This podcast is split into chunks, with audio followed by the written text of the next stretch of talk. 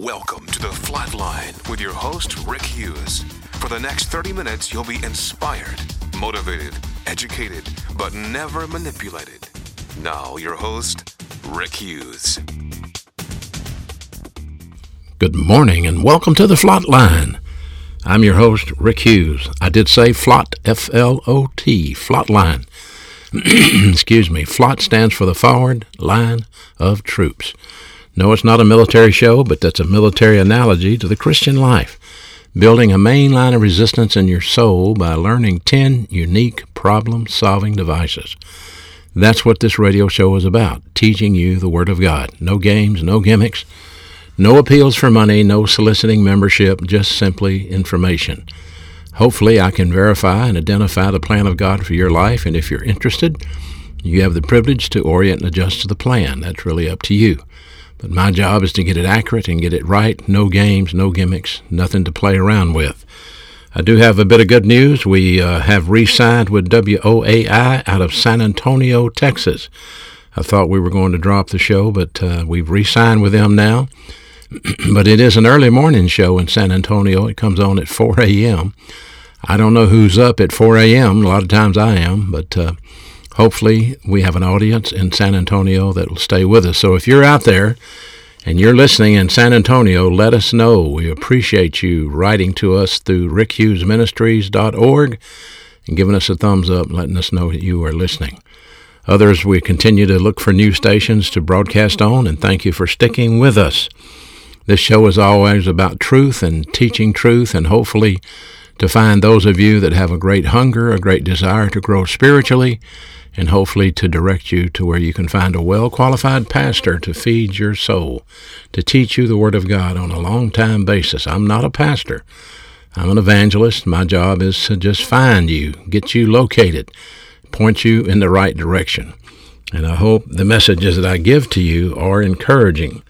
Today we're going to go to Psalm 119, verse 1 and 2. And uh, this is a three part guideline to those who seek God's blessing. Would you like to have God's blessing in your life? Who wouldn't? We always say, have, you know, great blessing to you. God bless you. You've heard people say that. Well, the Bible says that happiness belongs to the undefiled, those who walk in the way of the Lord. Now, exactly who are the undefiled and uh, who are the ones that walk in the way of the Lord? Well, let's go to Psalm 119, verse 6. Then shall I not be ashamed when I have respect unto all thy mandates.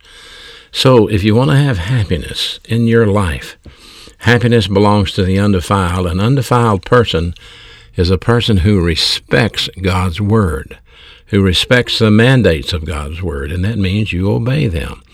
The greatest virtue you have is obedience. And uh, 1 John 5 3 says, If you love me, you will obey me. And my mandates are not hard, they're not grievous. Now, come on, I know no one is perfect. We all have a sin nature. We've talked about that many times. And we all fail. We fail repeatedly and we fail miserably. And the Word of God is alive and powerful. The Bible says, sharper than a two edged sword. It cuts us to pieces. It lets us see ourselves as we really are. But if we have respect for the Word of God and we fail, we will use Rebound, problem solving device number one. By the way, I hope you'll order your bookmark that we had printed up for you with all of those 10 problem solving devices listed. We have enough for you to get several if you'd like them, pass them around. But that problem solving device number one, confessing your sin to God, is the key to staying filled with the Holy Spirit. Unless you rebound on a consistent basis, you will not be filled with the Holy Spirit. You will quench the Spirit through sin. You will grieve the Spirit through sin. And the area of strength of your sin nature may be mighty nice and mighty well refined, but it's not the spiritual life. It's not the Christian life. And thus you must rebound to, to solve the problem of your personal sins. So if you have respect to the Lord and all of his mandates, that's part of the key to happiness in Psalm 119, verse 1 and 2. And 119, verse 11, Thy word have I hidden in my heart, so I might not sin against thee. Keeping his word is another way that you have happiness in your life. have respect for his word, keep his word. And then Psalm 119, verse 15, I will meditate in your precepts and have respect and confidence in your ways. Meditating, pondering over, understanding. And then Psalm 119, verse 16, I will delight myself in your statutes, that's civil and religious uh, regulations, and I will not forget your word. There is the key to being blessed by God. Read it for yourself. Pick up Psalm 119, verses 1 through 16, read through it, and you will see where it's clear that you and I, we must learn the Word of God, and we must apply the Word of God into our life to exist in the devil's world. The cosmic system is out there, the devil's in charge, but we have the opportunity to have divine viewpoint, not human viewpoint, divine viewpoint. What is that? That's the mind of Christ. The Bible says, Let this mind be in you that was also in Christ Jesus. And the New Testament is called the mind of Christ. Those disciples recorded, wrote down, passed on to us what he thought, what he said, what he did. So if we learn God's Word and we develop divine viewpoint, we think like he thought and we act like he acted. So who wants to learn the Word of God? Raise your hand. Nobody. Nobody. Nobody wants to take the time to learn the Word of God. We want to have a drive-in church. We want to, just like our internet activities, and we want to do it quick and we want it fast. You know, people seem to want their church uh, to to just be simple and to be safe. Their church experience. They want to go to church. They want it simple. They want it safe, and they want to go home and go out to eat. That's not the spiritual life. That's not learning God's word. That's religion, which is ritual without reality, and it's meaningless. If you want to learn the Word of God, if you're interested in learning the Word of God, then the end result is growth. You will grow. The scariest thing I've ever seen is a self righteous preacher who's going to scare the heck out of you, but he's not going to teach you anything. You must understand, like Hebrews 5 11 through 16, where the writer there said, Look, you've been saved a long time now, and you ought to be teaching others, but you're not. You're still acting like a baby. Let me ask you this question How long have you been a Christian? And how long have you been a serious student of the Bible? not pick up a morning devotion and read five minutes every morning. That's not a serious student of the Bible. It's commendable, yes, but that's not what we're talking about. We're talking about someone who sits under a pastor, who listens to the teaching of the Word of God, who takes notes, who reviews his notes, and applies that information to his soul. One of my dear friends has just started doing that recently, and he said, You know, it's amazing. I didn't realize how much I did not know. We will be evaluated in 1 Corinthians 3 11 through 16. We will be evaluated at the judgment seat of Christ. And what we know will be evaluated based on what we produce. So we can produce that wood, hay, and stubble, as taught in that passage, or we can produce gold, silver, precious stones. Gold, silver, and precious stones is spiritual production production in your life that comes from the filling of the Holy Spirit. It's the prayers you offer, the money you give, the testimonies you offer while you're filled with the Holy Spirit, the times that you reflect Jesus Christ in your life. The human good, the wood, hay, and stubble, it's the things you did under the energy of the flesh the strong side of the flesh, the strength of the flesh. Oh, you went to church. Oh, you prayed. Oh, you gave money. Oh, you sang in the choir. Oh, you traveled and did this and did that. But you had unconfessed sin in your life. You quenched the Holy Spirit. You grieved the Holy Spirit. And it's wood, hay, and stubble. You did a right thing in a wrong way. It's very possible you are doing a right thing in a wrong way right now. You must learn that. It was the hardest thing for me to learn in my own arrogance. Because in our own arrogance, we think we're something else. You know, we justify why we act the way we do. And we deceive ourselves into thinking that's not really our fault.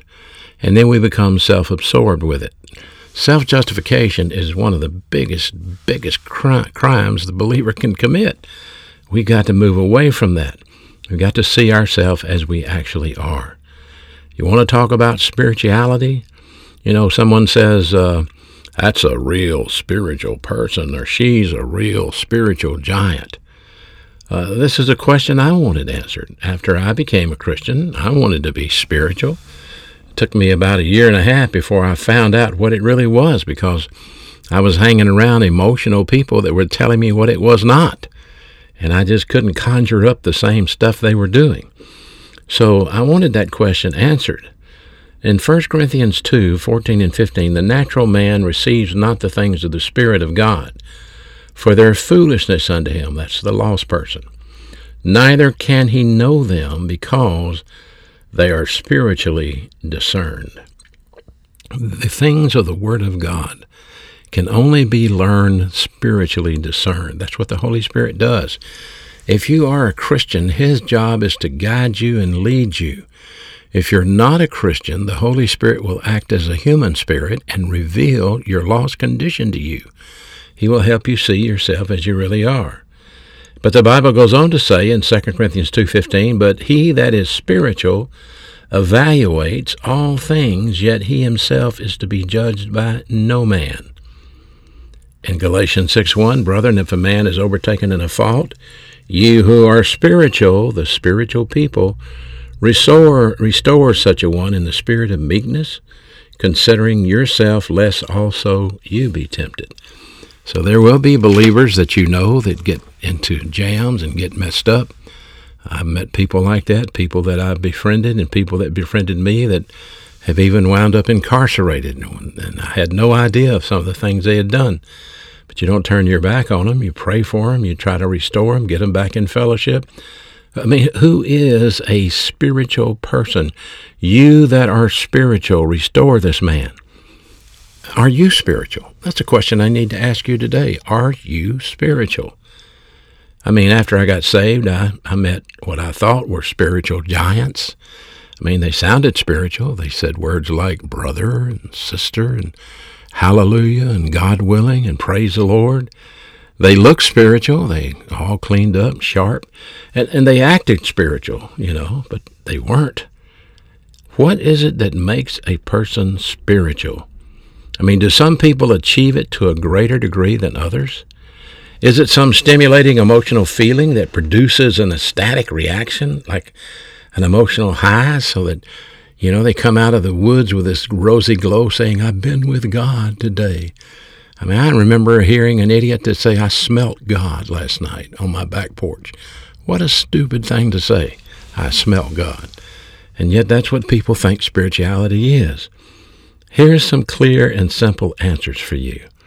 Do you want to be spiritual? Do you want to be a spiritual Christian? Spirituality is available to any believer. You, me, anybody just like salvation is available to any person. But to understand what spirituality is, you need to first understand what it's not. It is not avoiding someone's taboos. Unfortunately, many well meaning people try to manipulate uh, folks, their brothers in Christ, laying a guilt trip on them. They'll tell you that you cannot be spiritual and drink, brother. You cannot be spiritual and smoke, brother. You cannot be spiritual and go to that casino, brother. You cannot be spiritual and watch HBO, brother. I mean, it is ridiculous. The extremists will tell you you cannot be spiritual and go fish in a tournament. I've run into that before. They say it's gambling. You can't be spiritual and eat in a restaurant where they serve booze. Yada, yada, yada, yada. This is nothing but religious intimidation trying to manipulate you because that's not what the Bible says. Spirituality is not a system of works. It's not witnessing every day, carrying around a pocket full of tracts, and every time you walk in the bathroom, leaving one on the roll of toilet paper. It's not reading through the Bible every three months and bragging about how you've read through the Bible. It's not yielding to God a 100%. I'm going to yield to God, brother. Most people don't even know what that means. It's not rededicating yourself by going on a spiritual retreat and getting an emotional high. And it's not praying at 5 a.m. every morning. I've tried all of that stuff. It's not looking holy. You know, black clothes, somber attitude, serious demeanor, uttering super spiritual phrases all day long. God willing, God bless you. Have a wonderful, blessed day. So, what is spirituality? Spirituality is not doing something, and it's not avoiding doing something. It's not spirituality by works, upbeat, super excited personality, in love with Jesus. I mean, I run into those, and you do too. What is spirituality? It is a relationship with God the Holy Spirit. You receive the Holy Spirit at salvation. Ephesians 1:13 tells you that. In whom you also trusted after you heard the word of truth, the gospel of your salvation, in whom also after you believed you were sealed with the Holy Spirit of promise. Sealed. What does the Holy Spirit of promise means? It means that Jesus Christ our Lord promised him to all who believed in him. All who believed in Christ were promised the Holy Spirit. 1 Corinthians 6:19 Don't you know your body is a temple of the Holy Spirit? He indwells you, he seals you. Don't you know you are the temple of the of of God? 1 Corinthians 3:16 says that the spirit of God dwells in you. If you allow unconfessed sin to remain in your life, you set yourself up for discipline, maybe even an early death. Because the Bible says in Romans 8:13, if you live after the flesh, you'll die. But if you put to death the deeds of the body by means of the Spirit, you will live. You can live under control of your flesh, your sin nature, or you can live under control of God the Holy Spirit. If you live under control of your flesh, you may be doing right things. Your flesh has a area of strength. that can do right things. It can go to church. It can sing in the choir. It can give money. It can go on mission trips. But doesn't mean it's doing it in the right way. The only way to live the Christian life is under the filling of the Holy Spirit. That's why Ephesians 5:18 says be filled with the Spirit. It's the imperative mood in the Greek New Testament. That's why Galatians 5:16 says walk by means of the Spirit, the imperative mood in the Greek New Testament. That's why Romans 13:14 says put on the Lord Jesus Christ and make no provision for the flesh. Imperative mood in the Greek New Testament. The imperative mood is a command, it's an order, it's the commander's intent by saying you're spiritual, what I'm saying is when you are filled with the Holy Spirit, are controlled by the Holy Spirit, you're spiritual. When you have unconfessed sin in your life, you're carnal. There's no in between. It's either black or white. You're either in fellowship or you're out of fellowship. This very moment, as you listen to me, you're either in fellowship or you're out of fellowship. There's no in between.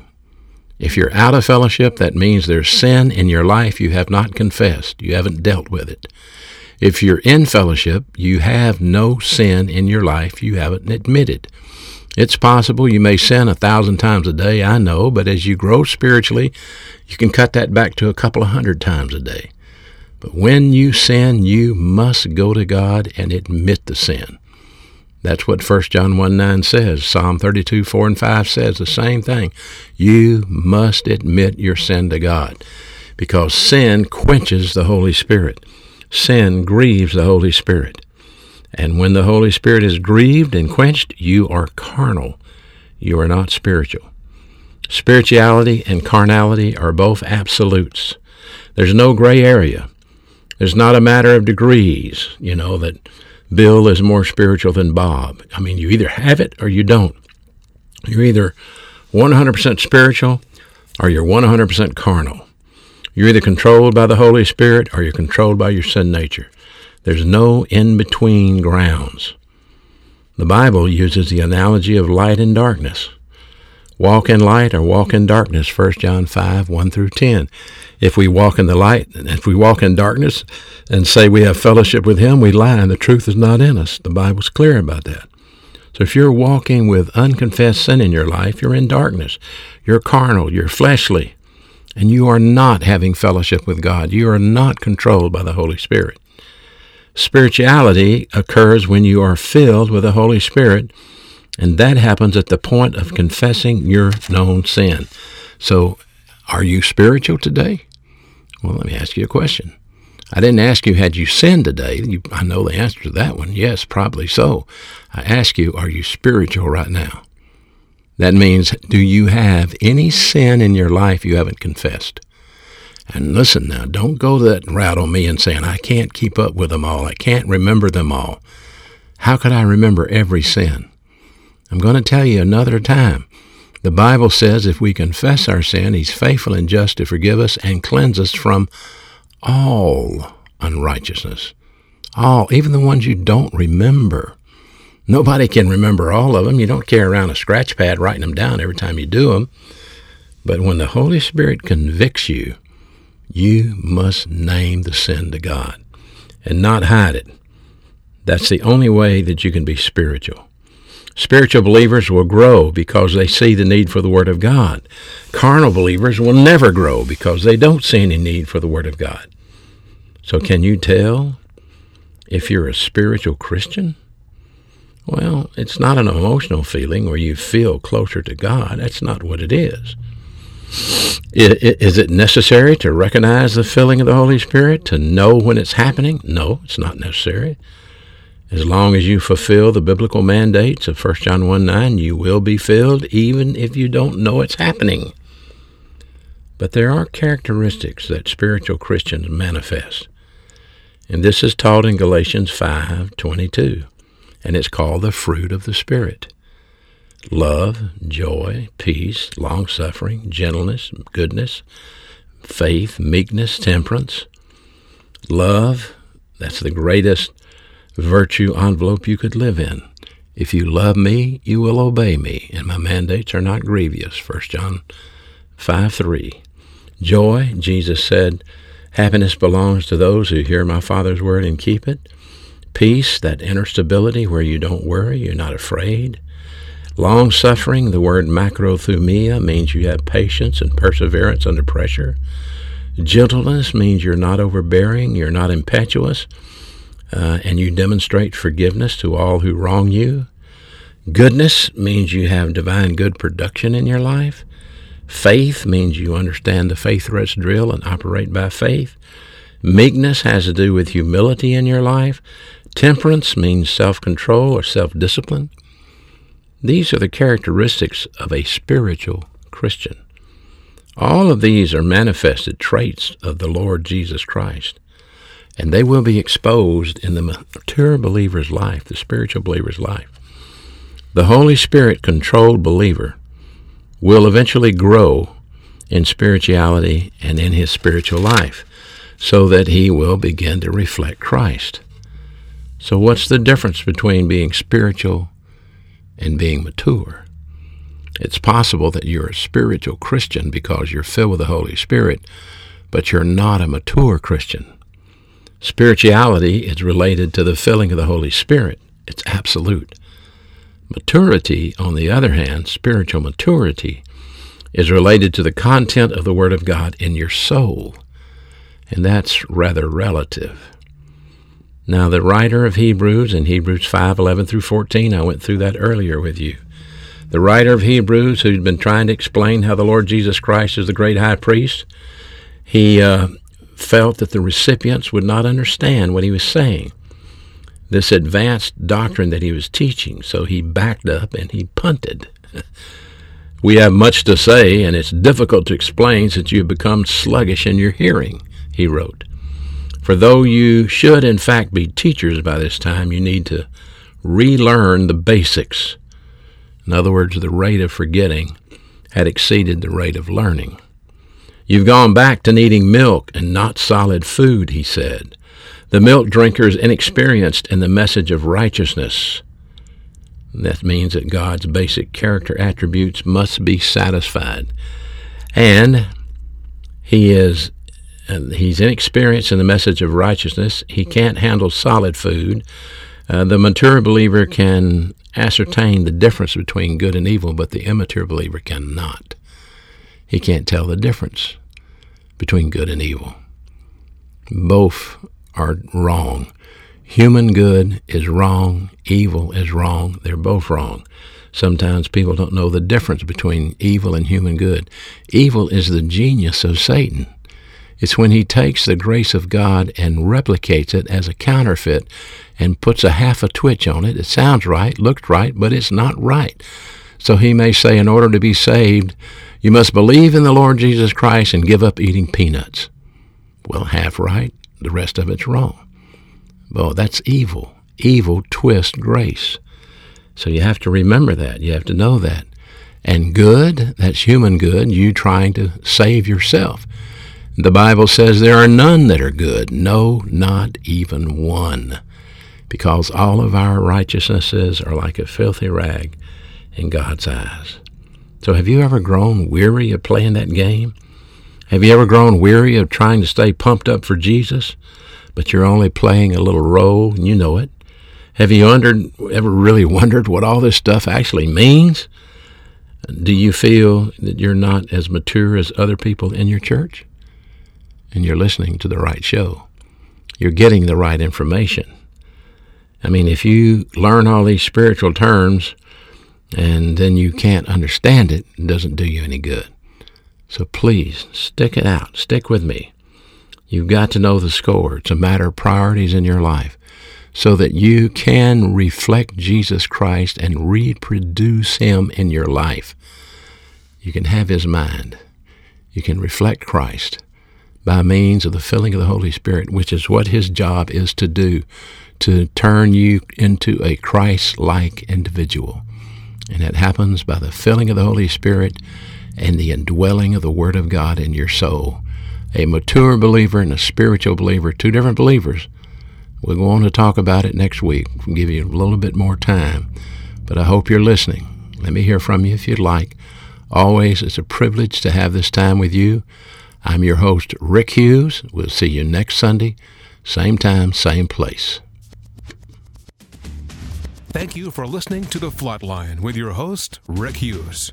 If you'd like to contact Rick, please write to him at P.O. Box 100, Cropwell, Alabama 35054 or online at www.rickhughesministries.org.